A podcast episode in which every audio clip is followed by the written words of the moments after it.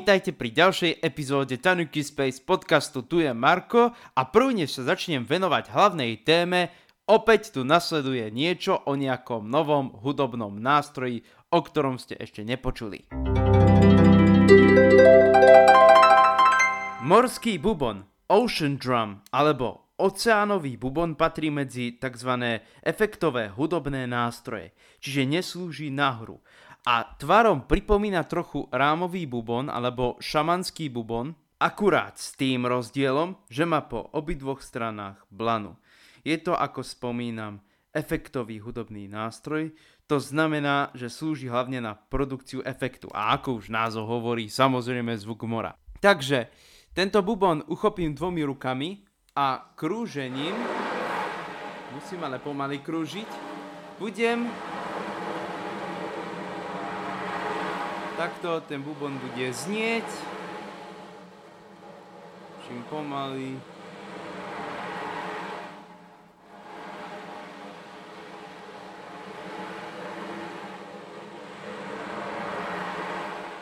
Zvuk naozaj pripomína šumenie oceánu alebo mora.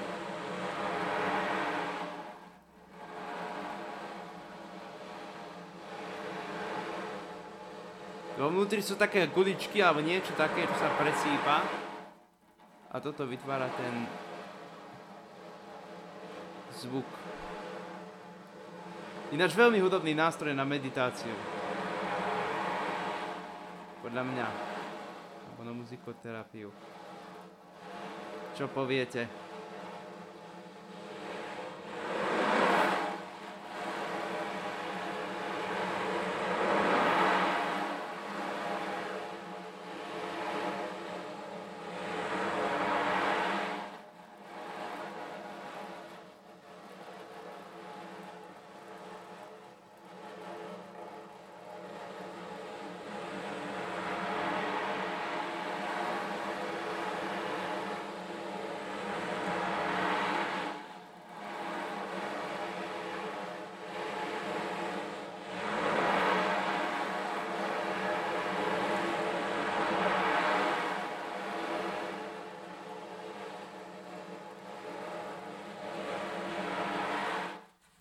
Tak, to bol tzv. morský bubon.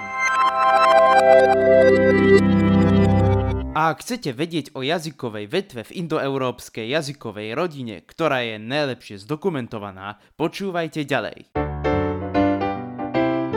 Románske jazyky sú jazyky, ktoré sú najlepšie zdokumentované. Chcete vedieť prečo? Najprv si spomente na názov mesta Rím v taliančine alebo v latinčine. Roma. Presne tak. Románske jazyky vznikli z rímskeho jazyka, čiže z latinčiny. A ako sa to stalo? V rôznych provinciách bývalej rímskej ríše sa používali rôzne dialekty, alebo tzv. vulgárna latinčina, či ľudová latinčina. Je to niečo také, ako napríklad na Slovensku sa používa východňarčina, e, západňarčina, čiže zahoráčtina napríklad, alebo trnaučina a tak podobne. No a v provinciách bývalej rímskej ríši sa používali rôzne dialekty. Aspoň teraz vieme, aká je veľká, alebo aká bola veľká rímska ríša. No nie všade sa tieto jazyky zachovali. Tak napríklad e, kartáginskú latinčinu neskôr vytlačila vandalčina, čo bol germánsky jazyk, potom arabčina na území Tuniska. Ale pekne po poriadku. Čiže potomkovia starej latinčiny dodnes prežívajú. To znamená v Španielsku španielčina, v Taliansku taliančina, vo Francúzsku francúzština, v Portugalsku portugalčina a tak ďalej. Ale tieto románske jazyky boli ovplyvnené aj inými jazykmi. Tak napríklad španielčina bola ovplyvnená arabčinou, čiže tá e, kvázi španielská alebo hispánska latinčina. Vo Francúzsku latinčinu ovplyvnili keltské jazyky a samozrejme germánska frančtina. To je jazyk, ktorý je podobný holandčine. Preto francúzština zápisom skutočne pripomína románsky jazyk, ale výslovnosťou nie. V Taliansku takto boli tam rôzne mocnosti, potom ďalej v Rumunsku, slovanské jazyky a tak podobne. Čiže týmto vývojom tá latinčina prebiehala. A napríklad, to je ten paradox, že v latinčine sa používali prípony ako člen. A to isté napríklad máme aj v rumunčine, ale v ostatných jazykoch sa už používa člen, ktorý je vpredu. Tak napríklad v taliančine il, e, v španielčine el a tak ďalej. Ale napríklad v Rumunsku, keď poviete starý otec, poviete bunicul. Čiže tam je ten ul, čo je ten člen, vlastne napovedá o aký pád ide. A tak podobne. Tak napríklad, keď som počul názov hudobného nástroja Najul, nevedel som o čo ide. Až potom som si to rozdelil, to znamená Naj a Ul. A potom som už vedel, že ide o rumunskú pánovú flautu. Aj takéto veci sa stávajú. Ale pekne po poriadku, čiže románske jazyky, ktoré sú najpoužívanejšie. Niektoré z nich som spomenul. Čiže španielčina, francúzština, portugalčina, taliančina. Rozhodne tieto. Španielčina sa používa od Španielska cez isté africké enklavy, čiže Ceuta a Medila, potom rovníková Guinea, tá je tiež v Afrike a potom tu máme latinskoamerickú oblasť. Samozrejme môžem pokojne do toho zarátať aj španielských obyvateľov v e, Spojených štátoch čiže aj tam je dosť veľká komunita tých hispáncov. A hovorí sa, že španielčina môže byť jeden z jazykov budúcnosti. No a španielčinu napríklad používajú v Latinskej Amerike. E, Mexiko, tam je španielčina, že Mexičania potom v Guatemale, Hondurase, Salvador, Argentína, Venezuela a tak ďalej. No a potom máme ďalej. Francúzštinu tá sa používa, alebo používala na každom kontinente, čiže v Európe to je jasné, kde Francúzsko, Švajčiarsko, Belgicko, Luxembursko, Monako, Andora. Potom v Afrike to je jasné, západná časť arabského sveta, potom e, rôzne bývalé francúzske kolónie v Amerike taktiež. Ďalej tam máme aj napríklad v Ázii, dokonca v Libanone sa francúzština používala, o čom som nevedel. Vo Vietname sa francúzština používala. Ďalej, v niektorých oblastiach Oceánie sa používa. No takže to je obrovský záber. Potom Portugalčina. Portugalsko na Brazília. No najviac ľudí, čo hovorí po portugalsky je samozrejme v Brazílii a teraz ten paradox, tiež čo sa týka španielčiny, najviac Hispáncov je v Mexiku. No ale to nie je ničím zvláštne, však najviac ľudí, čo hovorí po anglicky, sa skúste hádať, kde nachádza. Nie v Anglicku, ale najnovšie v Spojených štátoch. No a čo sa týka portugalčiny, tak tá sa používa v Afrike napríklad na Kapverských ostrovoch, Angola, Mozambik, potom máme tu taktiež rovníkovú Guineu, okrem španielčiny a francúzštiny sa tam používa aj portugalčina, Guinea-Bissau a mnohé iné krajiny, bývalé portugalské kolónie. No a čo sa týka taliančiny, tak tá sa používa samozrejme v Taliansku, potom v niektorých švajčiarských kantónoch. Ďalej sa zvykne používať aj v štátoch, čo sú vlastne súčasťou Talianska, San Marino a Vatikán. No a potom tu máme Maltu, tam tiež ľudia ovládajú taliančinu, aj keď eh, na Malte sa používa úplne iný jazyk. V Monaku sa môžeme taliančinou dohovoriť hlavne tým ligurským dialektom, ale k tým sa ešte postupne nejako dostaneme. A potom niektorí ľudia by mali vedieť aj v Líbii, v Eritreji, v Tunisku, ale je to malé percento obyvateľov. Čiže to je čo sa týka taliančiny. No ale zase čo sa týka rumunčiny, je to tiež veľmi zaujímavé, pretože dátska rumunčina, to je tá rumunská rumunčina, ale potom tu máme istrijskú rumunčinu, tá sa používa na Istrii, Pozor, nie je to Istríčina, čo je dialekt friulčiny, ktorá sa používa na Istrii. K tomu sa ešte dostanem. Ale je to vlastný dialekt rumunčiny, čiže ako sa hovorí valašská alebo rumunská kolonizácia pokračovala inde a nie len e, na sever, ale aj na juh, čo je ten paradox. Napríklad v Grécku máme Arumunov, alebo v Macedónsku ich máme. Tá rumunčina obsahuje veľmi veľa gréckých vplyvov, potom je tu Meglen rumunčina, tá sa používa taktiež v Grécku. No a rumunčina je veľmi zaujímavý jazyk, lebo tento jazyk obsahuje aj množstvo slovanských slov. Na napríklad slovo prieten, ak hádate, že znamená priateľ, hádate správne. Toto slovo má slovanský pôvod. No napríklad slovo jeste má, teraz je ten paradox, aj latinský, aj slovanský pôvod. Je to samozrejme preto, pretože e sa na začiatku v rumunčine číta ako je, čiže este, est, je. Je to vlastne tretia osoba slovesa byť v prítomnom čase. No a e, trošku mi to pripomína aj polské slovo jeste, čiže predsa len môže byť tam latinsko-slovanský pôvod. No a teraz k tým ostatným románskym jazykom. Čiže napríklad ladinčina patrí medzi románske jazyky, je to židovská španielčina, pozor, ladinčina v Taliansku znamená niečo iné, teda jazyk ladino, ale čo sa týka židovskej španielčiny, tak tá sa zapisuje okrem latinky aj hebrejským písmom. To som spomínal napríklad v epizóde, ktorá sa týka židovských jazykov. Keď chcete, môžete si ju vypočuť.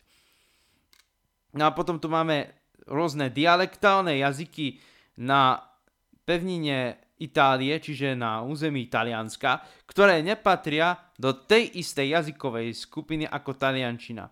Mimochodom táto skupina sa nazýva italo-dalmácka skupina v niektorých encyklopédiách.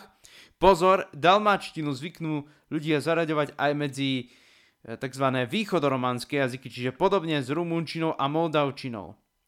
No ako som spomínal v jednej z epizód, rumunčina a moldavčina je ten istý jazyk. Ale dalmáčtina sa veľmi podobá taliančine ja sa vôbec nečudujem, že sa tam zaraďuje.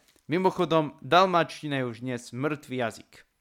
Neviem, či niektorí sa snažia o jeho oživenie. Ale napríklad niektoré jazyky, ktoré sa používajú na území Talianska, patria dokonca do galsko-romanskej jazykovej podskupiny, čiže približne tam, kde je francúzština alebo okcitánčina alebo provencálčina. Uvediem príklad. Napríklad ligúrčina.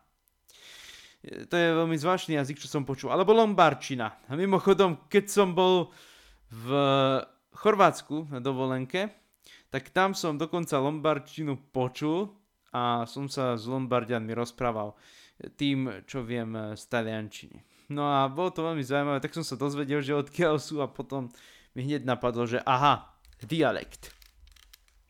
Ale napríklad, keď počujete Rumunov naraz rozprávať alebo rýchlo, neviete to zaradiť, že čo to je za jazyk. To som napríklad zažil na inej dovolenke, kde boli aj Rumúni. No a to bolo tiež veľmi zaujímavé. Španielčinu a taliančinu by som spoznal. Ak niekto sa z vás rozhoduje napríklad pre nejaký románsky jazyk, prečo nie? Taliančina je skôr taká spevavá. Španielčina je taká trošku suchšia, ale tiež nie je zlý jazyk. Ale veľmi tvrdá, ale krásna je samozrejme jazyk šansónu, kabaretu, čiže francúzština. No ale to závisí od vás, že aký jazyk sa chcete naučiť. Mimochodom takou zákernosťou pri mnohých románskych jazykoch alebo pri väčšine románskych jazykov je to, že mnohé z tých románskych jazykov majú množstvo nepravidelných slovies. Čiže pozor na to, môže to byť veľmi zákerné. Ale stojí to za to, ja vždycky hovorím, stojí to za to. Je to ako keby ste sa učili hrať na nejakom hudobnom nástroji.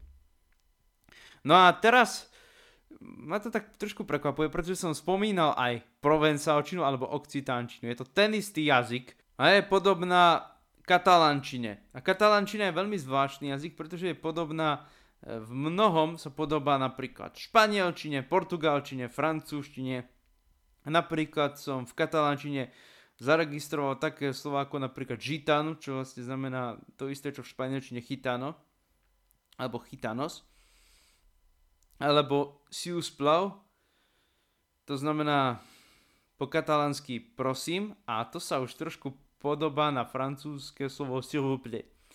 No a čo sa týka e, žitano alebo chitano, tak je to jasné, čo to znamená rom, respektíve cigán e, v španielčine. E, Francúzi majú podobné slova ako aj slovo cigán, tak aj slovo žitan Pevne verím, že som to dobre vyslovil. Kto vie po francúzsky, ak som to zle vyslovil, pardon.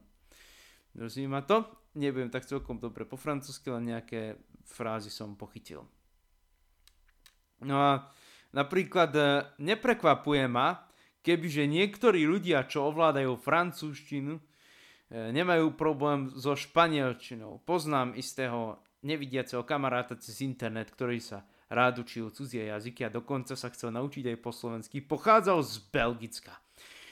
A vedel sa výborne dohovoriť aj po anglicky, aj po španielsky, ale keďže francúzština a španielčina patria do románskych jazykov, neprekvapovalo by ma to.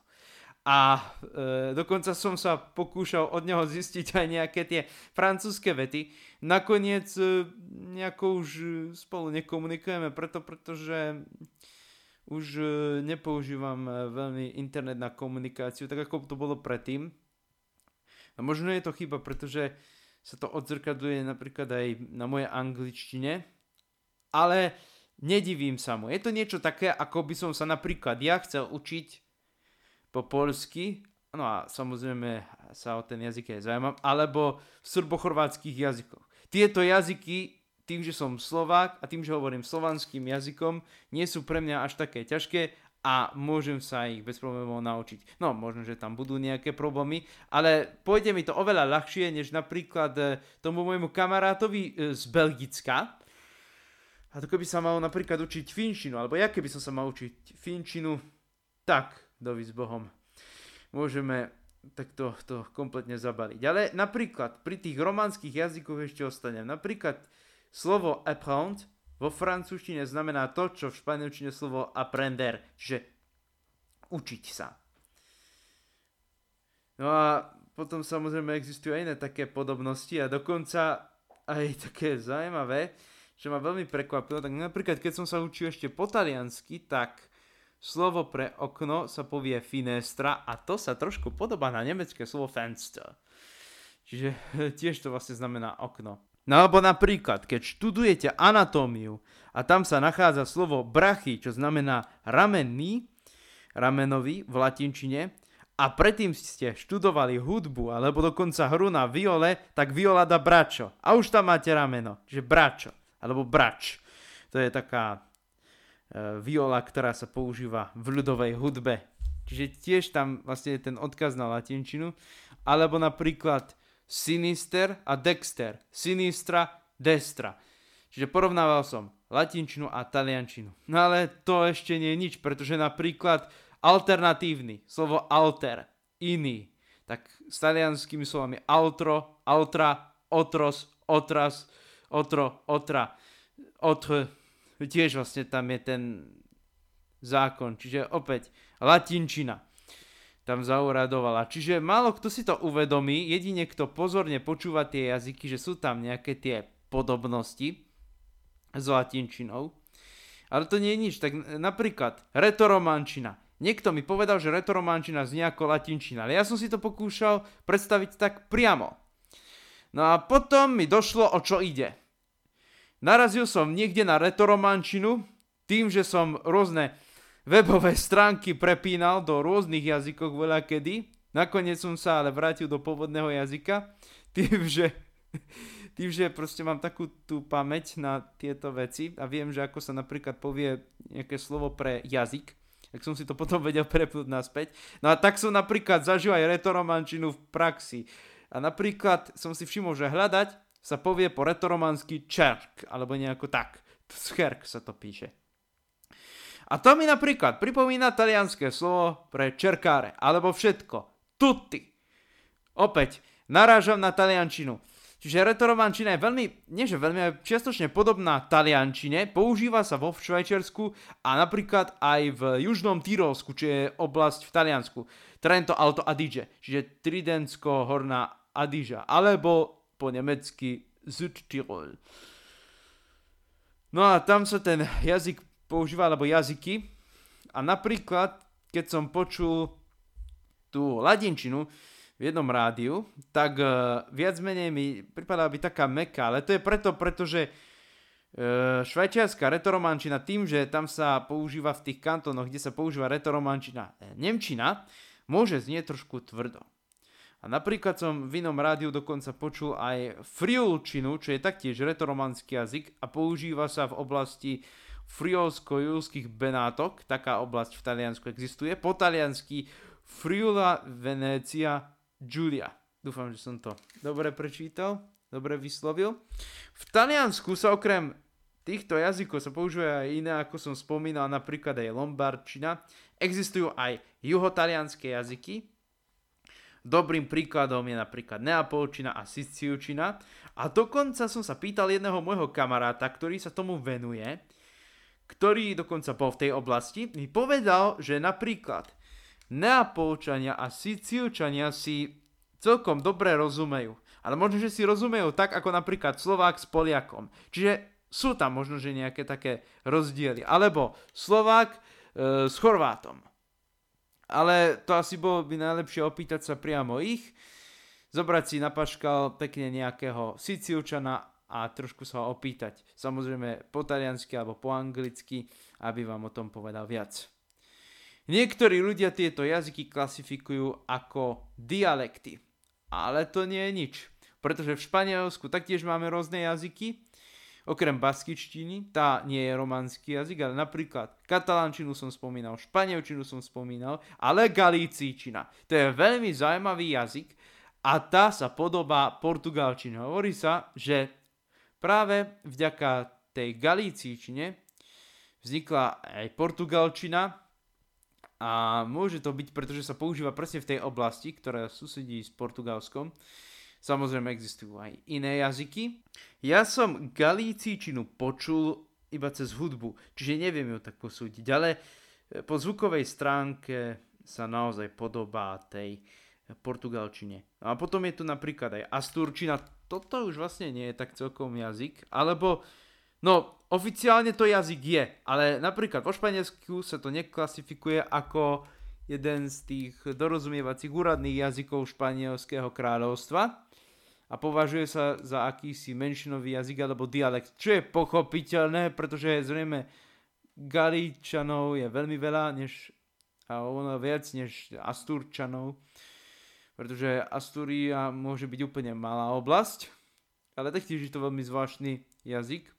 Potom tu máme napríklad Aragončinu, tá sa používa v Aragónsku, ale taktiež sa chápe ako akýsi menšinový jazyk.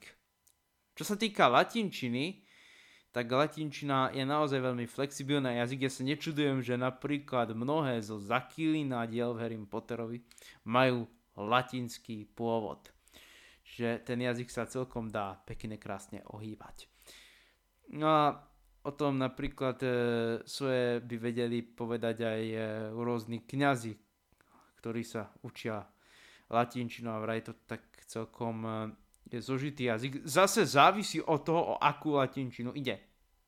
Pretože iná môže byť tá lekárska latinčina, iná môže byť latinčina, čo sa napríklad vyskytuje v rôznych e, e, rímskych autorských pamiatkách, tak napríklad v premenách alebo v Eneide sa používa úplne iná latinčina.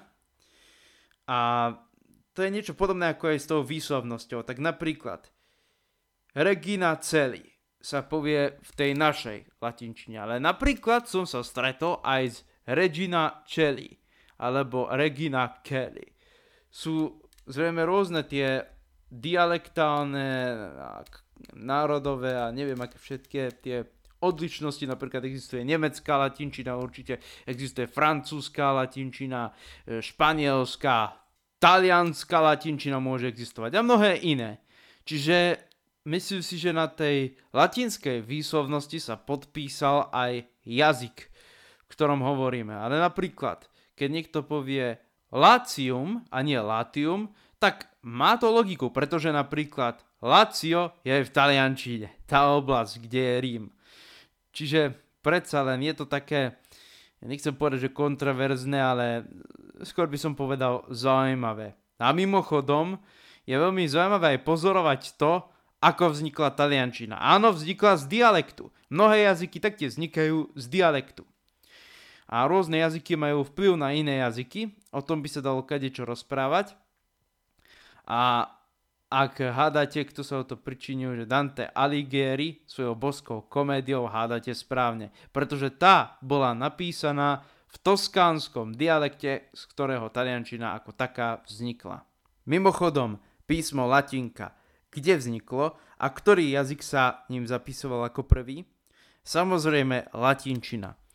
No a dnes sa latinkou zapisujú aj iné jazyky a podstate v románskych jazykoch tá latinka môže byť aj modifikovaná, ale naozaj myslím si, že aj vďaka latinčine e, poznáme aj to písmo, ktoré poznáme, máme aj to písmo, ktoré máme, čiže latinku, aj keď je rôzne modifikovaná v závislosti od rôznych národov a kultúr a etník a tak podobne.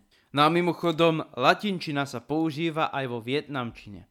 Ale vrátim sa k románskym jazykom. Čiže ak sa naučíte jeden z tých románskych jazykov, myslím si, že problém s druhým nebudete mať.